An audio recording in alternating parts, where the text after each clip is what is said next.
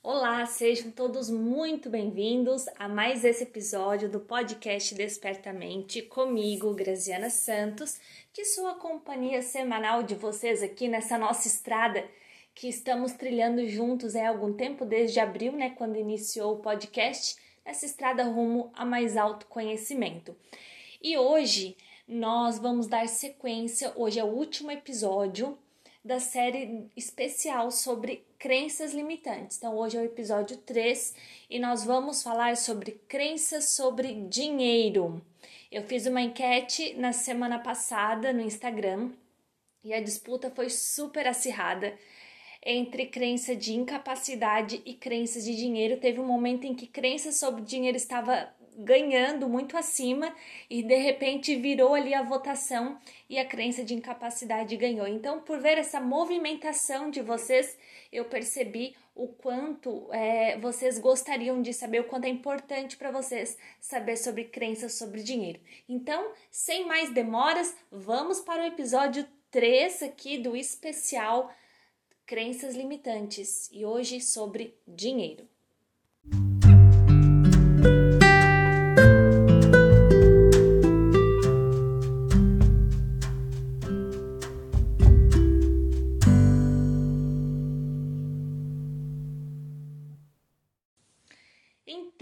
Gente, já começo esse episódio hoje fazendo uma pergunta para gerar aqui uma reflexão para você. Apenas aprender a usar e a cuidar do dinheiro é o suficiente para você ter abundância e prosperidade? Já pensou sobre isso? A resposta é não. Apenas usar e a cuidar do dinheiro, a fazer bons planejamentos não é o suficiente para você ter abundância e prosperidade. É lógico que aprender a cuidar do dinheiro, a administrá-lo da melhor forma é sensacional e já é um grande caminho. Sinal de que você se preocupa e que esse é um assunto, uma área importante da tua vida. Agora, só isso com certeza não é o suficiente para que você tenha realmente esse senso, esse sentido de abundância e prosperidade. Tudo isso porque existem muitos tipos de crenças limitantes sobre dinheiro. Eu sempre falo aqui um pouquinho sobre a origem da crença. Pode ter se originado por uma experiência pessoal de alto impacto emocional ou por observação né? Desde criança a gente observa como os adultos que são importantes da nossa vida se relacionam com as coisas e com o dinheiro também. Então, qual é a imagem que vem à sua mente? Qual é a primeira lembrança que você tem sobre como os teus pais se relacionam com o dinheiro, como a pessoa que te criou se relaciona com o dinheiro? Ou alguém importante, né? Teu irmão, teu avô, tua avó. A gente sempre tem aquelas pessoas que são muito caras para nós né? Mas principalmente as pessoas que nos criaram. Qual é a imagem que você tem de como elas lidam com o dinheiro? E isso é fundamental para que a gente crie a nossa, a nossa própria imagem. E outra coisa, como que era esse assunto na sua casa? Você viveu experiências importantes sobre dinheiro na sua casa? eu vivi e eu acredito que muitas pessoas viveram, né? Sejam elas positivas, que faz você se dá muito bem com dinheiro, ou seja, aquelas experiências que gravaram memórias não tão positivas assim e que hoje acaba limitando a nossa relação com o dinheiro, tá certo? Então, gente, primeiro ponto é saber que assim, o que é o dinheiro, né? Uh, o dinheiro em si ele é um papel, né? Com um número que está gravado ali. Então, o dinheiro por si só ele é isso Agora, o que a gente quer falar aqui hoje é além disso. É o que o dinheiro representa. Então, o dinheiro, vamos lá. Ele representa uma moeda de troca e dinheiro representa uma energia. O que, que quer dizer o dinheiro como uma energia, né? Quer dizer que não o que as coisas que eu conquisto com dinheiro estão além do que o número que está gravado naquela cédula dessa moeda de troca. Está muito além. Por que está relacionado a uma energia? Você já, já reparou que tem pessoas que passam o mês todo segurando dinheiro, contando tudo e chega no final do mês o dinheiro acaba até antes? Tem gente que é super tranquilo com dinheiro, inclusive se relaciona muito bem, descobre formas de fazer o dinheiro render mais e mais e tem sempre muito dinheiro, porque não está relacionado ao papel, e sim ao que ele representa na tua vida. Por isso que a gente fala que dinheiro é uma energia. E sendo uma energia, quando você pega o dinheiro na mão, quando você olha as cifras do seu salário, o que você sente? Você sente profunda, extrema gratidão porque você está fazendo né, o tanto de dinheiro que você queria, você sente muito merecimento, que aquilo ali é muito merecido porque você trabalhou para ter aquilo ali, você sente recompensa, você sente alegria, felicidade, conquista, poder, satisfação. Poder, quando eu falo também, não tô falando aqui sentimentos positivos, tá? Não tô falando de coisas exacerbadas. É isso que você sente? Se não é, então veja o que eu estou falando. É a relação com o dinheiro que não tá legal. Se não é esse sentimento, você já pegou um monte de dinheiro na mão, assim? O que, que você sente? Tem pessoas que nem conseguem pegar uma nota de 100 reais na mão. Né? É, tem gente que acha maravilhoso, eu acho incrível né? Pegar aquela nota, não quer ver quando é novinha, mas tem gente que não consegue. Por isso que eu falo que dinheiro é energia, né? Porque ele suscita essas emoções da gente, essa relação, tá certo? E como moeda de troca, o que, que ele nos indica então? Ele nos indica o quanto algo custa. Então eu vou lá comprar um sorvete, aquele sorvete custa cinco reais. É uma forma de me indicar que para fabricar aquele sorvete, transportar aquele sorvete, ser um sorvete gostoso e tal, ele custa cinco reais. Então é, é como se fosse transportando isso para o valor que as coisas têm, valor financeiro, tá, gente? Não tô falando de valor sentimental aqui, valor financeiro. É o valor que algo tem. Então pensa assim comigo, eu saí hoje para tomar um café e eu tenho a opção de ir numa confeitaria que eu gosto, é, bem simples aqui do meu bairro e comer uma sobremesa que custa 10 reais. Esse é o valor dessa sobremesa. Ou eu tenho a opção de ir numa confeitaria super chique, de um chefe renomado e pagar 40 reais por uma sobremesa bem parecida, ou se não até igual, né? Bem tradicional. Então, por que, que a mesma sobremesa eu pago 10 reais num lugar e 40 reais em outro? Porque tem muito a ver com a experiência que esta sobremesa vai me causar. Pelos, ingredientes, pelos ingredientes nobres que esse chefe usou. Tô fazendo uma alegoria aqui, tá, gente? Mas acompanhe aqui o raciocínio. Pelos ingredientes nobres que esse chefe usou, pela pela receita que ele modernizou com os estudos dele, sei lá. Eu tenho uma experiência muito sublime, muito gostosa, muito boa mesmo quando eu coloco aquela sobremesa na minha boca. Então eu pago por isso. Então quer dizer que o valor daquela sobremesa ele, ele é maior pelo nível da experiência que gera. Então, isso é o dinheiro, ver que ele é isso que ele proporciona essa esse relacionamento. Por isso que ele vai muito além de uma cédula com números impressos. E hoje nem cédula, né, gente? Porque hoje o dinheiro ele é praticamente digital. A gente passa meses, se duvidar, sem ter dois reais na carteira, porque hoje a moeda é completamente digital. Então, Acompanha comigo aqui que o dinheiro mostra esse valor, essa experiência. Se o valor é alto, então refere-se ao nível da experiência que aquilo me proporciona, o quanto é valoroso. Eu começo a sobremesa que quando eu boto na boca ela se derrete, eu me sinto flutuando do que quando eu como uma bem simplesinha aqui na padaria do meu bairro. Nada contra padaria de bairro, amo de paixão, mas é uma alegoria para a gente entender aqui. Então a mesma coisa é para nós. Entende? Transporta tudo isso para você. A mesma coisa é para você. E a pergunta que eu te faço é: o teu salário que cai na tua conta todos os meses é na proporção que você gostaria de receber? O teu dinheiro rende o mês inteiro e ainda sobra para você investir? Se não, se o dinheiro que você está fazendo e que é depositado todo mês na sua conta não é o tanto que você acha que deveria ganhar, com certeza existe algo que está travando, atravancando essa relação com o dinheiro.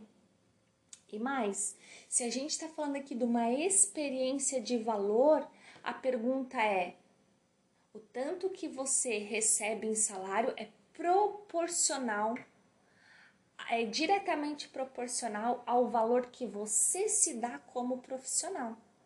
Então, transportando aqui o exemplo da sobremesa para você, é exatamente isso. Você se sente merecedor de ganhar muito mais do que você recebe hoje? Pensa nisso, né? Então, esse valor que você está recebendo hoje, ele é diretamente proporcional ao valor que você se dá. E o valor que você se dá tem muito a ver com a imagem que você tem de você, do nível de valor e de experiência que você gera para aquela empresa que você trabalha, para aquelas pessoas que você trabalha. Então, não, não venham né, dizer que é, você se valoriza muito, mas a empresa não te valoriza. Isso não existe, gente. Isso não existe. Se você tem confiança, segurança e total merecimento do valor e da experiência que o teu trabalho proporciona e do resultado que o teu trabalho gera, com certeza você vai fazer mais dinheiro do que você tá hoje, tem hoje. E outra coisa extremamente importante aqui, vamos parar de dizer que a gente ganha dinheiro. Ah, o salário que eu ganho, você não ganha. Você não vai todo dia para a empresa, não trabalha das 8 da manhã às 6 da tarde ou até muito mais para receber esse valor? Então você está trocando. Lembra que a gente falou que dinheiro é uma troca, uma energia. Então você está trocando os teus conhecimentos, o teu tempo. Você está trocando por esse valor que a empresa está pagando para você. E isso é relação com o dinheiro. Então, se a empresa está te pagando menos do que você acha que gostaria, tem algo errado na forma como você mesmo anda se valorizando. Ok? Então, antes de tudo, a relação com o dinheiro reflete a nossa relação com a gente mesmo, a sua relação com você mesmo. E quando eu falo isso, percebo o que você sente, né? Quando a gente ouve algo e começa a se contorcer por dentro, é porque tem alguma crença ali, tá bem? E como eu sei então que eu tenho uma crença sobre dinheiro. Então preste atenção em tudo isso que eu falei, preste atenção no seu sentimento. O que você realmente sente quando você fala sobre dinheiro? O que você realmente sente quando. Experimenta falar assim, ó. Meu salário no próximo ano, sei lá, bota um percentual a mais. Será 20% a mais do que eu ganho hoje. Meu salário no próximo ano será de, sei lá, 10 mil reais mensais. Fala isso para você e percebe o que você sente. Você sente aquilo já chegando para você ou você sente uma ponta de dúvida? Toda vez, gente, assim, ó, grava essa informação. Todas as vezes, sem nenhuma exceção, que você fala que quer algo na sua vida e sente uma pontinha de dúvida, lá no seu íntimo deu uma pontadinha dizendo assim: será mesmo? é porque tem crença e aquilo não vai acontecer, tá bom? É o jeito mais simples de saber se eu tenho uma crença limitante, ok? Então preste atenção no que você sente. Exemplos então de crenças limitantes sobre dinheiro. Eu listei sete aqui, mas tem muito mais. Faça a sua listinha em casa. Dinheiro é a raiz de todo mal. Lembrei de mais uma, vai ser oito então. Dinheiro é sujo. Tira a mão da boca que dinheiro é sujo. A gente cresce repetindo tanto isso que a gente acredita que dinheiro é sujo mesmo, como se não nos fosse permitido ter muito dinheiro em abundância, né? Outra crença: os ricos fazem coisas desonestas para conseguir o dinheiro que têm. Ter muito dinheiro me afasta de Deus. Tem muita gente, gente, assim, ó, especialmente terapeutas, é, pessoal que trabalha na ordem da ajuda, né? que acha que não se acha merecedor de cobrar o valor suficiente ou justo, vamos falar assim, pelo seu trabalho, porque acha que aquilo ali torna a pessoa menos espiritual. Não tem nada a ver uma coisa com a outra, gente, nada a ver. Receber o justo pelo teu trabalho não tem nada de menos espiritual nisso, nada. Muito pelo contrário, quer dizer que você está fazendo a coisa certa. Que as pessoas percebem tanto o valor no seu trabalho, ajuda tanto as pessoas que elas vão pagar o valor que você pedir, tá certo? Ficar rico exige muito sacrifício, né? Que também se relaciona com a crença de que é muito difícil ganhar dinheiro. É, ter dinheiro ou ficar rico é uma questão de sorte, né? Ah, fulano teve sorte, né? Eu não tive essa sorte toda. E a última que eu listei aqui, ter muito dinheiro não é para mim. Não é para uma pessoa como eu e assim vai. E essas crenças de dinheiro, reparem bem no, no conteúdo enquanto eu fui falando. Primeiro, reparem no que vocês sentiram, né? Se vocês concordaram piamente com alguma delas. Lembrem das de vocês, recordem da história de vocês. E essas crenças sobre dinheiro, né? Dinheiro não é para mim, é questão de sorte, tem muito a ver com a primeira crença limitante do nosso especial das crenças limitantes, que é a de não merecimento. E lembrando que eu falei lá, né? Um ponto aqui importantíssimo. Quando eu me sinto não merecedor, ou me dá aquela pontinha de dúvida lá no meu íntimo, eu não me torno grato o suficiente por tudo que eu conquisto. E se eu não me sinto realmente grato, né, se eu não, não sinto o verdadeiro sabor da conquista, aquela gratidão por ter conquistado, logo eu bloqueio o fluxo da abundância e da prosperidade. Então eu não vou ter dinheiro também, né? Como é que eu vou ter dinheiro se eu não estou no fluxo da abundância e da prosperidade? Então perceberam que dinheiro é uma relação de você com você mesmo e não tem nada a ver com dinheiro físico. E como é que eu faço então, né, Grazi, para começar a trabalhar isso? Então, eu trago uma técnica que é bem simples para vocês questionarem os pensamentos e os sentimentos de vocês. E tem até um nome, é fazer a contestação. Lembrei que o nome é fazer essa contestação interna. Como que é essa contestação? Quando vinha esse sentimento, essa pontinha de dúvida, é, esses pensamentos negativos, fala assim: esse pensamento ou esse sentimento, ele é realista? Porque muitas vezes, gente, não é, é produto somente da nossa imaginação. Ele é realista, então? Se sim, vamos supor que seja, quais as implicações reais de ter muito dinheiro? Tô aqui dando exemplo, né? Você pode perguntar outra coisa, quais as implicações reais de X coisas? Quais as implicações reais, então, né? Quais as evidências concretas de que os ricos são pessoas más? Você pode também complementar de outra forma. Pode ser quais as evidências concretas de pontinhos, pontinhos, pontinhos. Aí você faz a sua pergunta. Mas a questão é qual é a evidência, qual é a implicação, isso é realista? Generaliza para fazer a pergunta, né? Por exemplo, quais as evidências concretas de que os ricos são pessoas más? Todos os ricos são maus? E aí você vai questionando, e quando você faz essa contestação interna, essa confrontação de ideias, a sua mente ela abre um espaço. Um espaço para que você pense coisas diferentes do que você andava pensando. Logo, você cria espaço para novos conhecimentos e novas crenças mais positivas, ok? Então você pode usar essas perguntas para questionar coisas da sua própria história, por exemplo, né? Situações difíceis que você viveu, mas que hoje não vive mais e você continua repetindo. Então é realista hoje essa situação? Quais as implicações, né, de continuar usando esse padrão hoje? Quais as evidências concretas que eu tenho disso? Então, gente, pode parecer muito simples, Todas as ferramentas de autoconhecimento são simples, já estudei muitas e não conheço nenhuma que é complexa e difícil de aplicar, mas todas têm o mesmo princípio: que você faça a sua parte, porque isso é algo que ninguém pode fazer por você. Tá bom? Eu espero que você tenha gostado desse episódio de hoje. Se sim, por favor, compartilha com outras pessoas.